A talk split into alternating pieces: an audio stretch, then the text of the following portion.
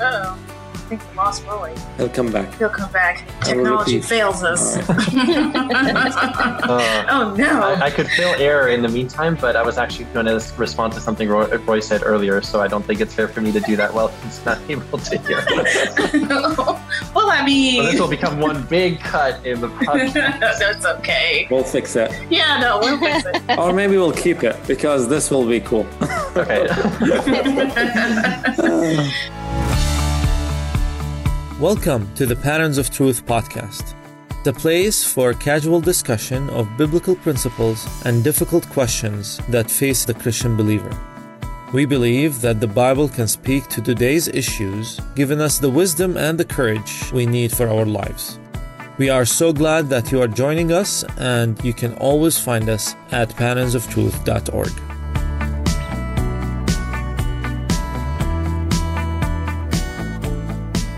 Welcome. Thanks for joining us again at Patterns of Truth podcast. I'm Patricia, your host for today, and today's Cat Killer episode is called Lost in Translation. Don't worry, no murder will be happening today. Cat Killer episodes are just where we dive into a topic related to the Bible to understand it as much as possible. But first, let's introduce our guests: Krista, Roy, Peter, Lars. Hi, hey everybody, how you doing? Hey, how's it Hey, going? Patricia. Glad to be on. Alrighty. If our listeners don't know, all of the members in our podcast, we live in different places around the United States. So for me, in the Northeast, spring has sprung. It's 65 degrees, 70. Well, today was a little rainy, I guess. But still, I've been going on these walks with my husband, and it's been helping us keep our sanity, just like how we did at the beginning of the pandemic. It's been a long winter, at least for us here over here. What about everybody else? What is the weather like where you are? Roy? Well, I'm uh, normally in uh, Oregon, western side of Oregon, and a place called Aloha, and the uh, weather there is cold and sunny. but I'm in the uh, in the east right now, visiting in uh, North Carolina, and it's been uh, warm and sunny. Uh, last night we had quite a bit of rain, so it's uh, very nice to be here in the warm weather. Okay, so Peter, you're in the same spot, right? Yeah, um, actually, 20 minutes away from Roy. It didn't rain as much yesterday as close to Roy, which is funny because we live so close.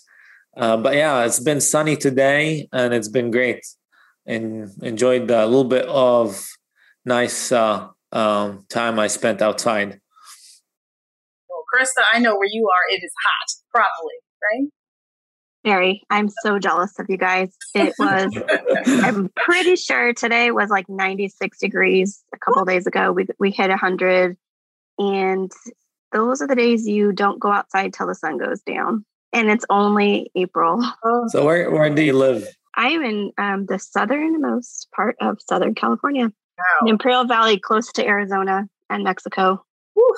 Oh, so is that the heat where like you can't even sweat? Like it's so oh no, you sweat. Okay. Right, just it does, it does, it just vaporizes. I don't wear mascara or hoop earrings in the summer. Let's just put it that way. Oh yeah, you'll burn your face. Oh my goodness. yes, I don't think Yeah. you guys understand this problem. I did not know this could happen. Yes. This has happened to me quite a few times. Yeah, no, no. I've I've Oh. burnt my neck several times, and I Ooh. just go to studs in the summer because it gets to about 120, Oof. 123 up here. So Ooh, we're out here. I can't Wow. complain then. No. Yikes. All right, Lars, what about you? Where are you?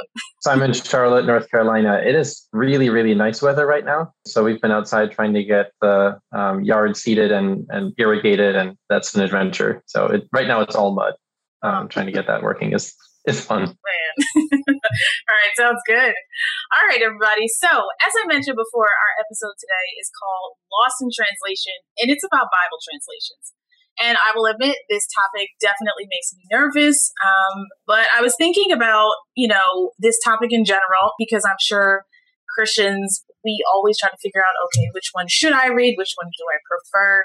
And I thought about a story I know from this this gentleman that kind of describes you know, how I feel at times, you know, when reading a different translation. Basically, I know this gentleman, he is from an English speaking country, um, but he visits the United States pretty often. And on his way back home, he went through TSA in New York and, you know, we did what we all have to do. You got to take off your shoes, your belts, you know, take out everything electronic that's in your bags. And he put his bag on the conveyor belt. TSA agent looks at him and says, Sir, please remove your tablet. So, you know, this gentleman, he's like, oh, I'm so sorry. I didn't realize I had to take this out. So he goes digging in his bag and he pulls out, you know, his bottle of vitamins and, you know, his acetaminophen and, you know, his ibuprofen. and the TSA agent looks at him and is like, sir, please remove your tablet. And he's like, I did. They're all here. Now, some of you are laughing, right? Because, and I'm sure you at home are laughing as well, but, you know, the obviously, right? He forgot that his electronic device, a tablet, was still left in his bag. But in some places in the world, a synonym for tablet are pills. It could be your vitamins, mm-hmm. it could be your Tylenol. And so this really awkward moment happened. And this gentleman said he felt very, very stupid. And yet he just had to kind of take it. And it wasn't the kind of thing they could discuss. Like when you are at the airport, you just got to get through the checkpoints. And so I thought about this awkward moment where, you know, you can literally speak the same language as someone else and not understand what they're saying. And but I thought about it how it could apply to today's topic, right? That's deep. That's deep, right? Yeah. Okay, sorry. Sometimes I'm a deep person. so, you know, it's kind of like when you look at if you read like the King James Version, or maybe you're looking at the ESV, sometimes the differences make you feel like, well, how do I know which one is right? Are they just saying the same thing in a different way? And is it possible that maybe people all over the world who are Christians think of life differently based on the translation or the version that they've read? So maybe you grew up in a Christian home and you only read the King James Version, or maybe you study a lot and you use Scofield, ESV, NIV, NLT, the Greek if you're fancy, right? or the new translation. Maybe you're overwhelmed and confused because sometimes there are too many. Maybe you even have a special bag to carry all eight versions of the Bible that you have. But anyway, we might all still be confused. Maybe some of us know more than others. So today's conversation is going to be between those of us who are not so much on the expert side. So um, I'm closer to the I don't know that much side. And then we have, you know, Roy and Lars over here who may know a little bit more. So for our first question, what is the number one translation that each one of you use here um, when you're doing like a personal study or just casual reading? And why do you like that one? Well, the one that I use is NIV, and I just got a New Living Translation. So I use them because they are easy for me to understand. Uh, where I work, I work at a at a Christian school. We use the um, New King James Version as well. So, Peter, what say you? Yeah, um, I usually use the ESV. That's the one I commonly use. I have also an NASB version.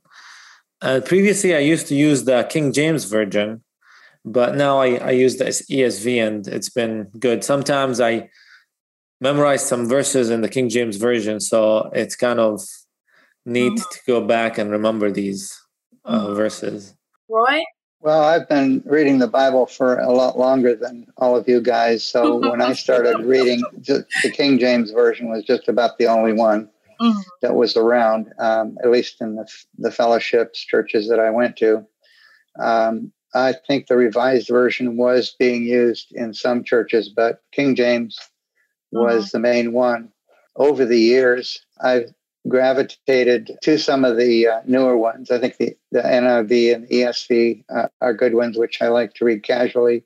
Mm-hmm. When I'm doing really deep dives in uh, verses, though, and trying to really understand what's going on, I found it really helpful to use several translations.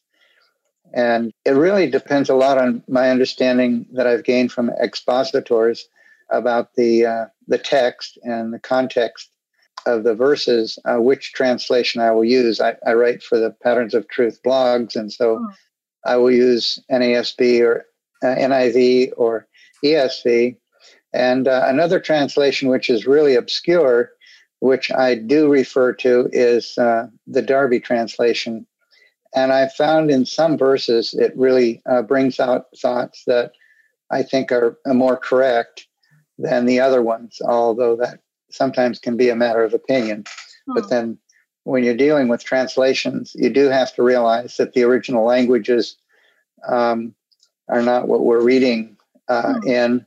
And you also have to realize that there's multiple copies of sometimes the original, what they call the autograph, the original uh, writings of the apostles, for example, are long lost.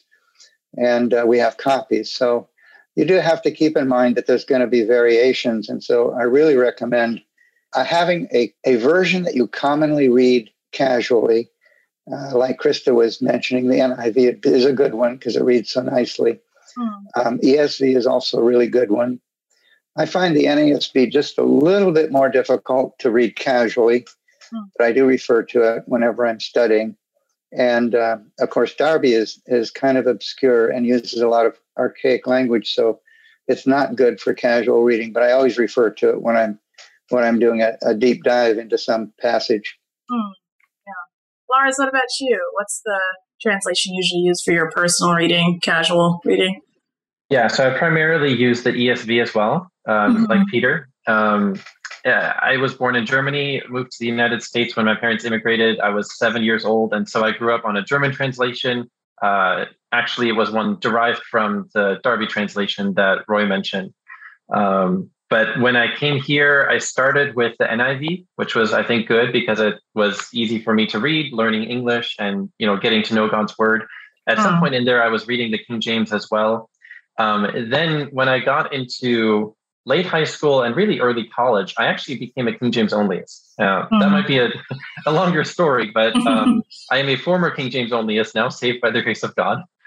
Um, but we can we can definitely talk about that more. So in college, I was using the King James and uh, and a bit of the Darby almost exclusively, and then really discovered the ESV and the NASB, the New American Standard Bible, and have been you know referencing both of those quite a bit and hmm. lately really getting into the new living translation the nlt and hmm. really enjoying that for you know kind of what others have mentioned that fresh look at what a verse is really saying uh, mm-hmm. because sometimes we get so used to the sound of a verse in our head that we kind of skip over it and so it's really good sometimes to just read a dr- different translation than what you're used to uh, even if it's not necessarily one that you would use for personal or in-depth study but just to mm. kind of hear things in a different way yeah. It's funny what you said about like what sound we get used to because I, as a kid, I grew up on listening to the Bible on tape, and that version was the King James version. And so, in a weird way, I find that version relaxing. So um, it's funny because on yeah. Christmas Eve, I attempted, I was reading through Isaiah out loud, like here to my husband. I don't know why, but I um I was reading it in the ESV and I was like, uh uh I gotta stop. and, I, and I just went and switched back to King James Version, you know, and I like to read the ESV casually, but it's just because of like, I think what you hear as a child and the particular, you know, older type of uh, syntax for us uh, English people out there. Um, it there is a certain type of poetic meter that's there to it that sometimes our common English doesn't have, and so some for some people, right, it can be relaxing or soothing in a strange way. Um, but but yeah, so there's obviously we've been saying all these terms, but there's so much that goes into into this, and this is pretty heavy question to start out with, right? So these are for this question is for the people who have done some reading on this topic, right? So, heavy one. How was the Bible, and especially the New Testament, we're thinking about that that portion, right. um, assembled? Okay, how was it assembled? Cliff Notes version. No, this is not a sponsorship of them. Um, but you know, summary. Yeah, and uh, and this is something that you know, I, I, almost wish that there was a mandatory course for all Christians that, you know, sometime after you get saved, that you have to go through like Bible 101. Where does this come mm-hmm. from? Because uh, we have so many assumptions. And, you know, we go to, you go into a bookstore and you buy a Bible, or your parents give you a Bible, or you download the Bible app, right? Um, and, and you just like assume that it's there. And then you have all these questions. And um, we don't do a good enough job of educating ourselves on that. Um, interestingly enough, one of the best places to start with this subject is actually just to read before Genesis 1 1. There's a section in your Bible called the preface. And typically we skip over it. In the Bible app, sometimes it's not even included. Um, but I highly recommend it. Just Google, for example, if you look at the ESV preface, um, the translators will tell you where the translation comes from. And they will tell you a little bit about the history of it. They will tell you a bit about some of the choices they made in translating it because There's no one right way necessarily to translate something from one language into another. So I think that's a really good place to start. If there's anything anybody takes away from the podcast today, I would just hope that it's read the preface in the Bible that you're reading right now, and then maybe pick up a different one and read the preface there and just hmm. kind of compare in your mind what are they saying? And that might open your minds to a lot of other questions that you could ask. Hmm. That's a good point. Thank you, Lars. I never read the preface before. Me either. I think most of the time we turn to that page to write our name, right? Like for eight. and then we just move on, right? So that's a really good recommendation. I mean, I used to read those pages when I was bored in a church service. So. this is how it all started. you, you were trying to say something else. I'm sorry, I interrupted you. Well, I think uh, Roy mentioned it before. You know, the Bible wasn't written in English or in German or in uh, Arabic or any other language that we might speak, Spanish or you know anything else. The Bible was written in a bunch of different languages. Well, really three: uh, Hebrew, Aramaic, and Greek. And as Roy already alluded to, the original manuscripts of the people who wrote a particular book. For example, John, who wrote John's Gospel, his original manuscript of the gospel according to John, um, that has been lost to time, which is probably a good thing because otherwise we'd be worshiping it somewhere. Um, you know, in, in, some shrine, we, people would be bowing down to this. But those are called uh, the autographs. Autograph is the original copy, and we do not have those. And I think it's important for people to understand we don't have those original copies, but we have copies of them. So people wanted to get the message of God's word out both the Jews for the Old Testament and then Christians for Jews and Gentile Christians for the New Testament. And so many copies were made. Many copies were made in many different places around the Greek speaking world at the time of the New Testament in particular. And those copies were then disseminated to others. And so different churches would get different letters uh, sent to them. You can even see some traces of this in the New Testament when Paul instructs, you know, one of his uh, audiences to read the letter that he sent to a different church and also have his letter read at their church. So these copies were disseminated and uh, more and more copies were made. And over time, these Greek manuscripts uh, for the New Testament, we got to a point where there were people who didn't speak Greek anymore. And really, especially in the Western half of the Roman Empire, people primarily spoke Latin. And so there were people who wanted to be able to read the Bible in the language that they were fluent in. And so people started making translations into Latin from the Greek. So, you know, the English translations are definitely not the first that have ever been. Uh, in fact, the Latin, the common translation or the Vulgate translation in Latin from Jerome, that was the standard translation of the church for over a thousand years. And so when you get to the time of Martin Luther and the Reformation, he is translating the Bible from, uh, well, this might get into a bit more technical discussion. But so Martin Luther starts translating the Bible into German because he wants people to be able to, to read it in their own language, right? Um, the, the language they could understand. At his point in time, Latin was no longer the commonly spoken language of the Western Roman Empire, and language changes. And so you know, it was a language that was reserved for the priests, and many of the priests at the time didn't even read or understand Latin well enough. So Martin Luther recognized this and he started creating a translation into the common German. There was a point where he actually said, in deciding how I was going to translate, um, I just looked at what people were saying. So he, you know, the German language was in flux, but he looked at what was people's common jargon at the time, and he used that in making his translation choices. So the modern equivalent of that would probably be like a New Living Translation or you know something like that, where you're really looking at vernacular. And so that was one of the groundbreaking moments in church history because you've had this translation that has been the standard text for over a thousand years. It's not the original language, Greek, of the New Testament, it's Latin. Um, and now all of a sudden somebody comes along and he changes this, the traditional text of the hmm. universal church, you know, in people's minds um, it was a monumental moment. And from then, you start to see other translations appear. You know, around the same time, you're starting to see translations appear in English, various different translations there. And there's a lineage of those translations. Later translators borrowed from earlier ones. For example, the King James translators borrowed very heavily from the work of uh, Wycliffe, of Tyndale. The newer translations that we have today, uh, for example, even it's not newer. It's from the uh, late 19th century, the Darby translation. John Nelson Darby borrowed very heavily from, he used as a starting point, the King James Version. And so you see many places where his translation reads the exact same way as the King James Version. That's because that was his starting point in many cases. He was trying to create a study enriched version of that translation. And you can read more about this in the preface. So I won't tell you all of this because go read it for yourself. But he was trying to create an enriched version essentially of the King James translation, which was the standard text at the time.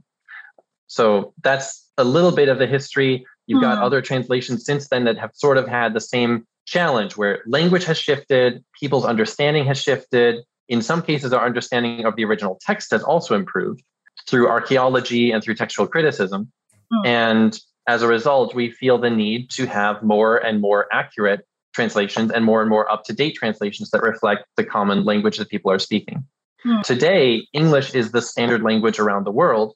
Um, you know, for any kind of international trade, and people are learning English around the world. But typically, the level that people are learning English at is lower than what we might be used to in the United States. And so, having translations that can, you know, render in English but at a level where people can understand it is also really important. Just to recap for me and for our audience, all the stuff that you said because you said a lot of information. So, the original manuscript are gone.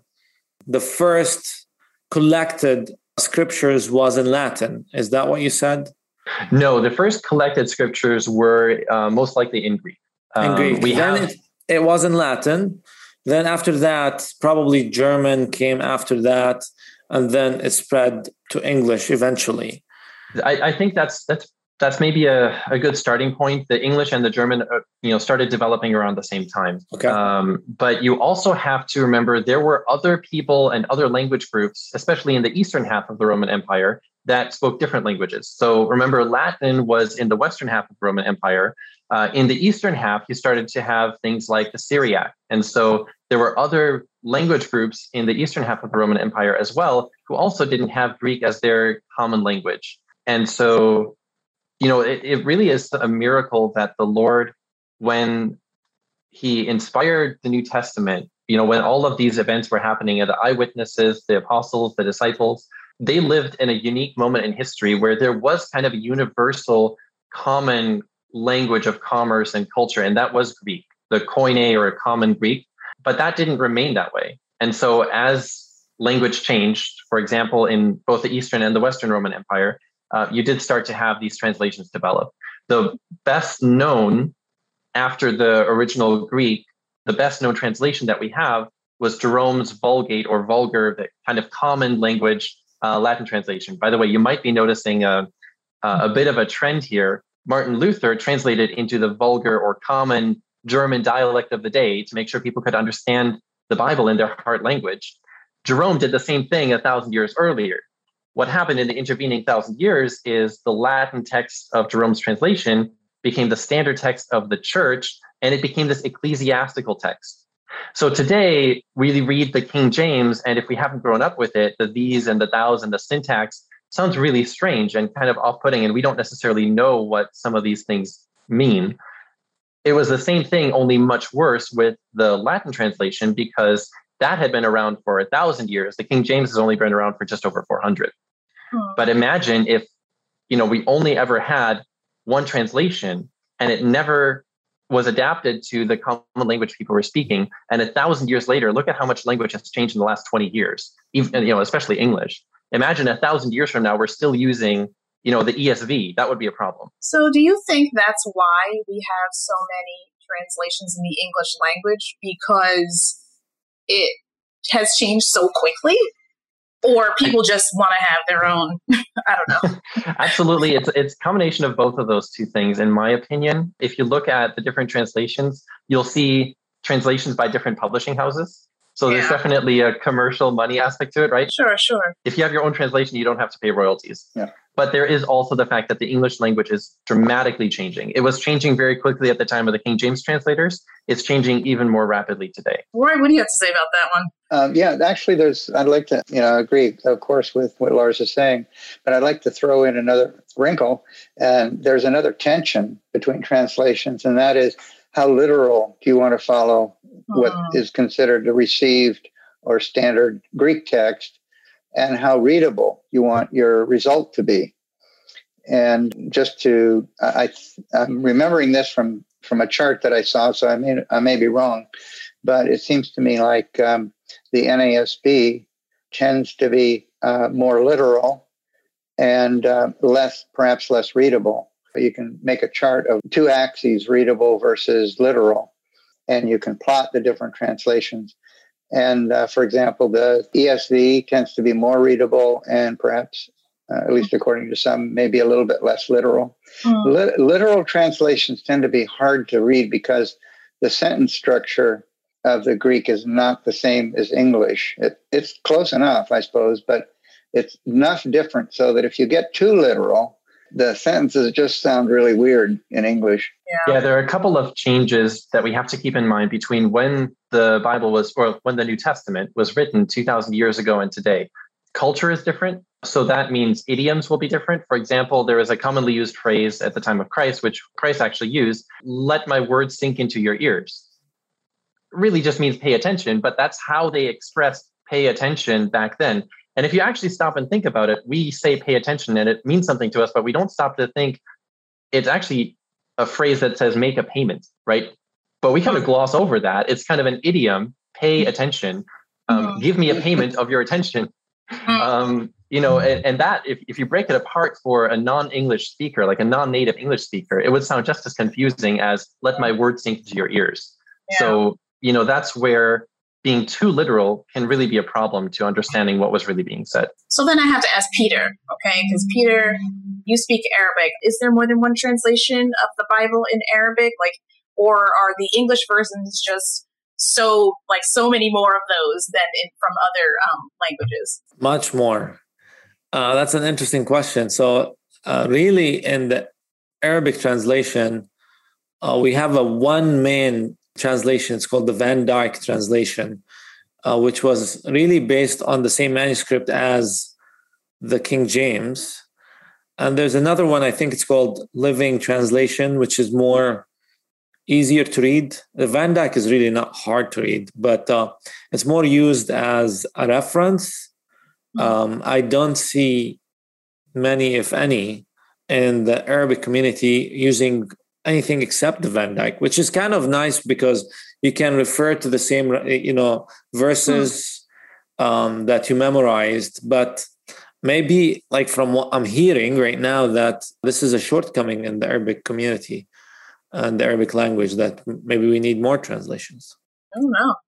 It's an interesting question. Definitely not in my expertise at all. I mean, when whenever I hear about um, different Christian organizations saying, you know, we just were able to, um, you know, translate the Bible in this obscure language and give people in this area um, a, a, Bible in their own language. I always I feel so amazed by that because it's so much work to do. Um, first, you have to learn their language and understand it to a point where you can, you know, refer to the Bible and read, you know, and translate it. It's it's it's a heavy, heavy heavy work. And yet at the same time, it can feel like there are too many options. Right, right. Right. And it can get overwhelming. Isn't there too many? yeah. I mean, well, even for me, like with my Bible app, sometimes I just go and check out like the Jewish Bible to see like what different words they are using in a particular passage.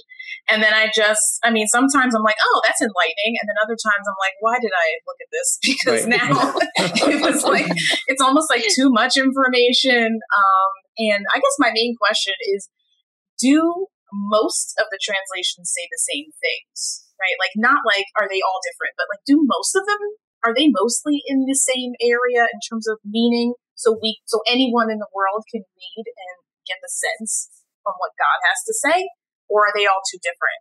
Well, it depends on which translations you're including. There are, for example, translations that are put out, like the um, the New World Translation from the Jehovah's Witnesses, which has been heavily edited to reflect not the underlying Greek text, but oh. a, a theological idea that Jesus is not God, that he was a creation of God. But even then, you'll find traces of Christ's deity in the New World Translation. But so if you're including translations like that, I would say really we do need to be careful because there there are poisoned wells out there. But you know, if somebody has just translated God's word, I think God can use that, and uh, you know, people can be saved from that. depends a lot. Yeah, it depends a lot on the scope of the discussion because uh, fundamental truths uh, carry through. And the Bible is very robust in terms of what it conveys in, in the fundamental aspects. So when we talk about different translations and argue about which one's better, we're really talking about really slight differences. Mm. In using the translations that I mentioned, one thing that has struck me is the similarity of the translations. I was I have a question. Um, the whole point for this being my question was I just recently purchased a uh, chronological study Bible, and I'm really enjoying it. the first time in my life I've had to use a glossary or the index to find out where certain Bible verses are because I'm reading and all of a sudden it's like, oh, it's from here to this book. Uh, what happened?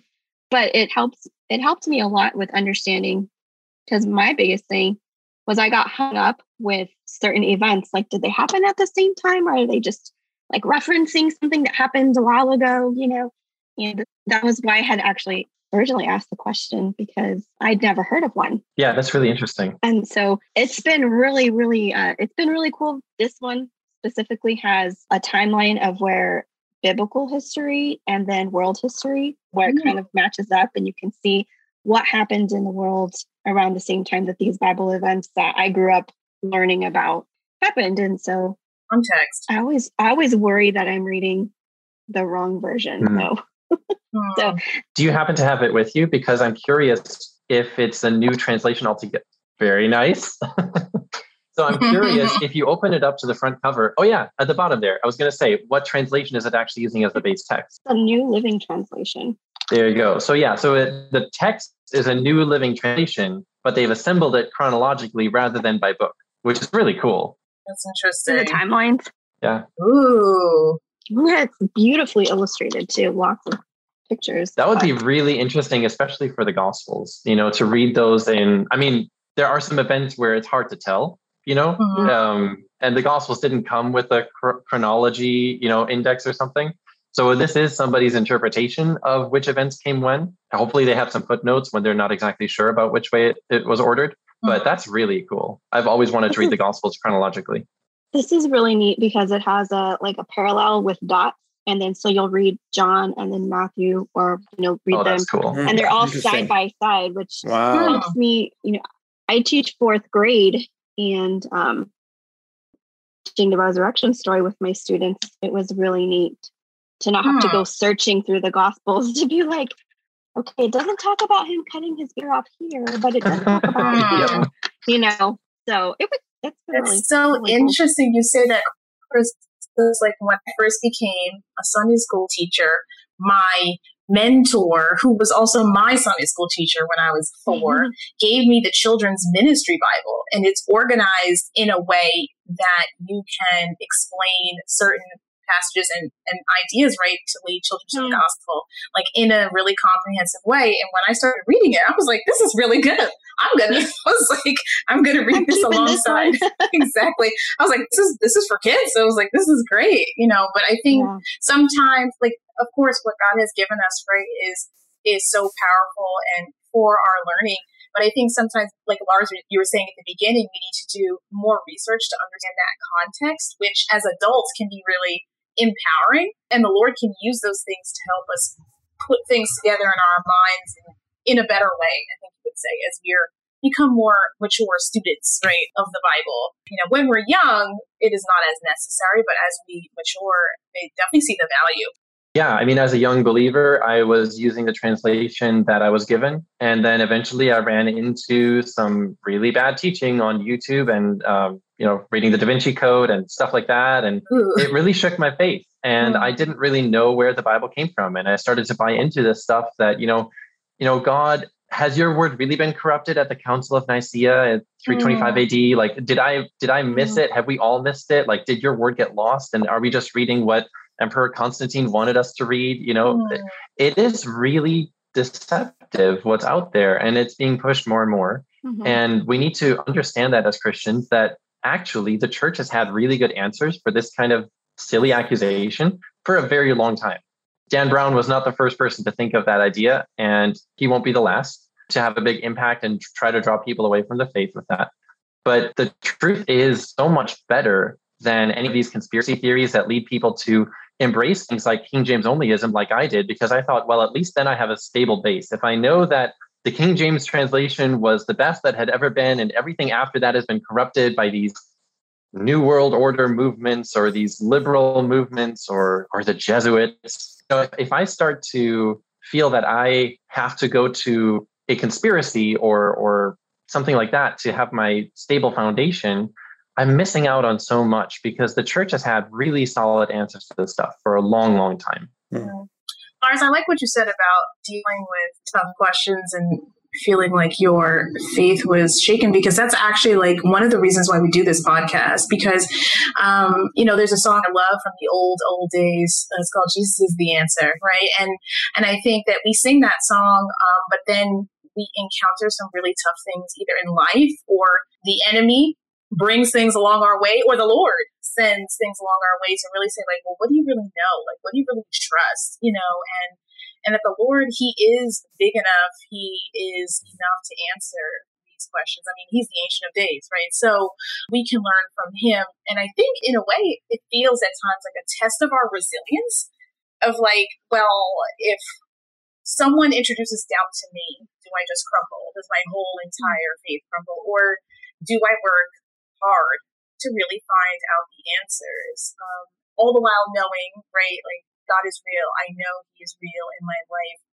And um, I do remember sitting in many a college class where, you know, I mentally just couldn't handle all of the things my professors were saying. But the one thing I could say was they could not take away the impact that the Lord has had on my life. He spoke to me, and no one can take that away. So then I yeah. can go from there, you know, and. Yeah and I think that is the starting point, right? Even for people who are who are Christians or maybe you used to go to church or not, and and you are questioning, I would say question towards question towards God.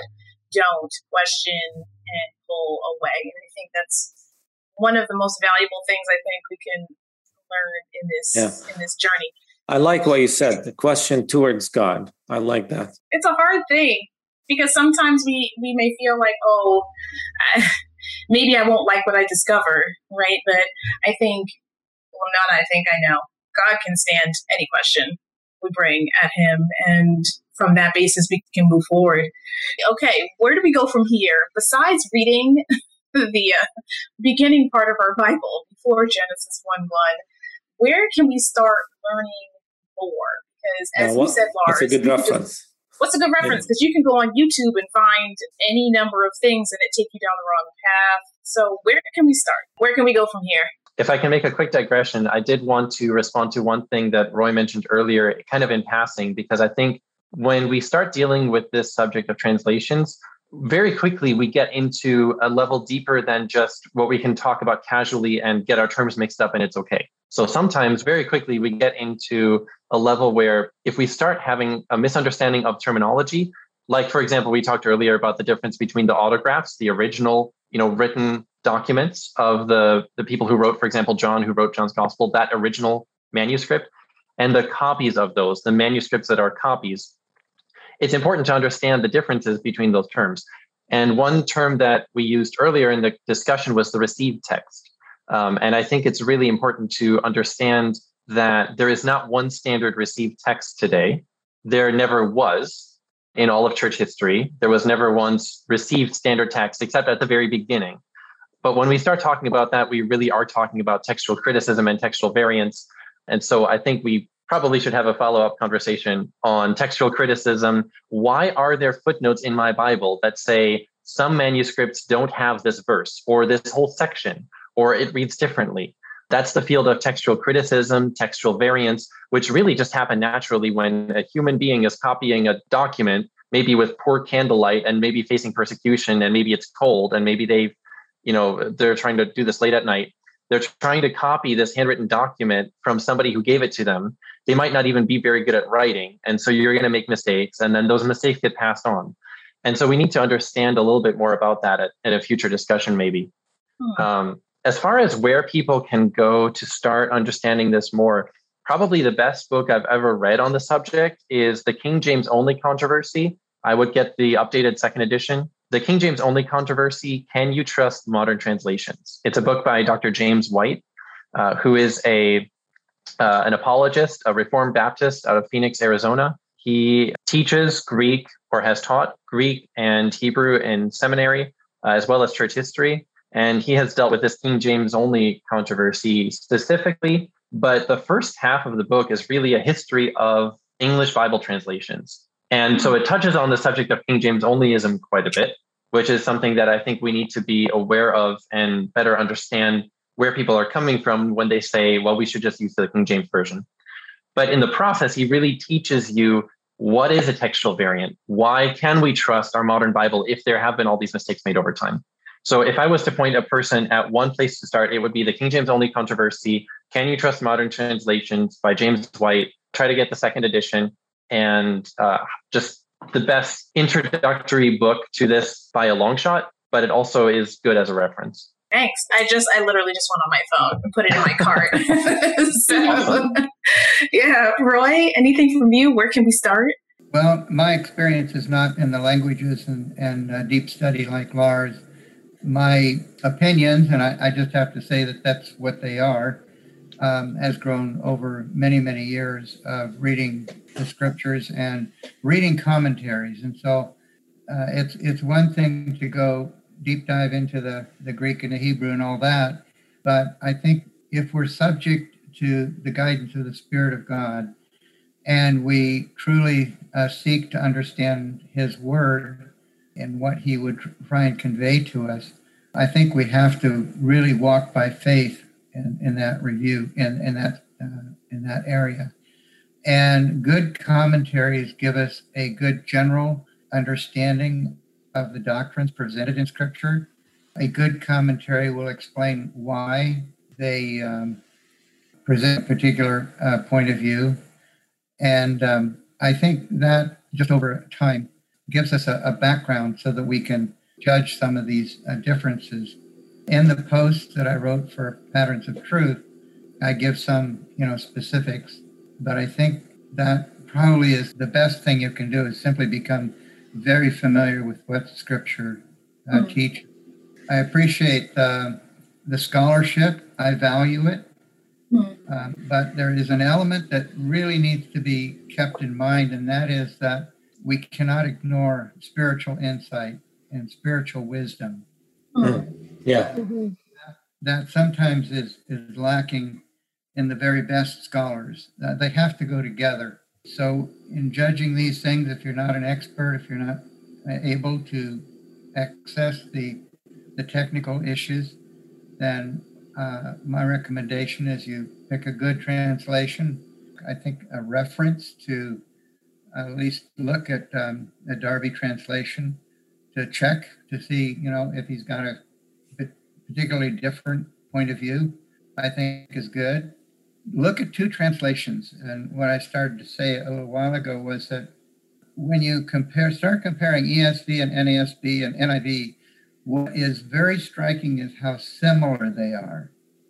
And we have really uh, the Word of God in our hands, mm. and we can trust God to guide us in understanding it. Mm. And the slight differences between the different translations that I just mentioned are actually quite instructive. Mm. Um, they broaden the possibility expression that you get out of a verse. And I really appreciate sometimes I, I get a certain point of view uh, like reading one, and if I read the other, I say, oh, well, that's that's a similar, that's a, really the same thought put in a different way. Mm. And so you can see that the two translators really are agreeing, but they're I, I say struggle, but not struggling in a difficult, with a mm. difficulty, but uh, striving, that's a better word, striving to present hmm. the thought that they have in their mind in the best possible way. Mm. So that would be my recommendation. Mm. Thank you so much for those recommendations. Roy and Lars. And I, and I think it's something that's always good for us to ponder too, right? As even as we're talking about um, how to understand, you know, what God is saying to us, I think what I love to keep in mind is that very soon, right, those of, of us who say that we are believers and we trust in the Lord Jesus Christ, we will see the Lord Jesus face to face. Who is the Word, right? That is who He is. And we look forward to the time when we will be with the one who speaks to us through the Bible. And that is really the ultimate goal. And so, even if you felt a little overwhelmed during this conversation, or you're not really sure where to start, and you're feeling intimidated, it's okay, right? I would definitely recommend start first with prayer, like Roy recommended. Pray, ask the Lord, Lord, help me to open up my understanding, lead me, right? Because ultimately, the goal is that we hear from Him. So, thank you so much to everybody tonight for uh, the contributions to the discussion. I know for me, I have a lot to learn and read for myself. Um, to all our listeners out there, we hope that this conversation made you think, gave you some answers, and maybe piqued your interest so you dig deeper into this topic. Ultimately, our goal is that we all pursue a closer relationship with God. As Roy mentioned earlier, he completed a series on this topic on the Patterns of Truth blog. Roy, remind me of the title again. What's the title of your series? oh my, you have to ask me that. Oh no. it, was a que- it was a question and answer, and the question was, which is the best modern translation? Okay. Okay. All right. Sounds good. so you should head on over to the website to check out that series. Um, if you have any topics or questions that you, as listeners, would like to discuss on the podcast, would like us to discuss on the podcast, please go ahead and head over to the website patternsofTruth.org. Ask a question, and we do read all our comments and the questions that come to us. We'd love to hear from you. Okay, we're signing off until next time. Thank you. Thank you. Thank you.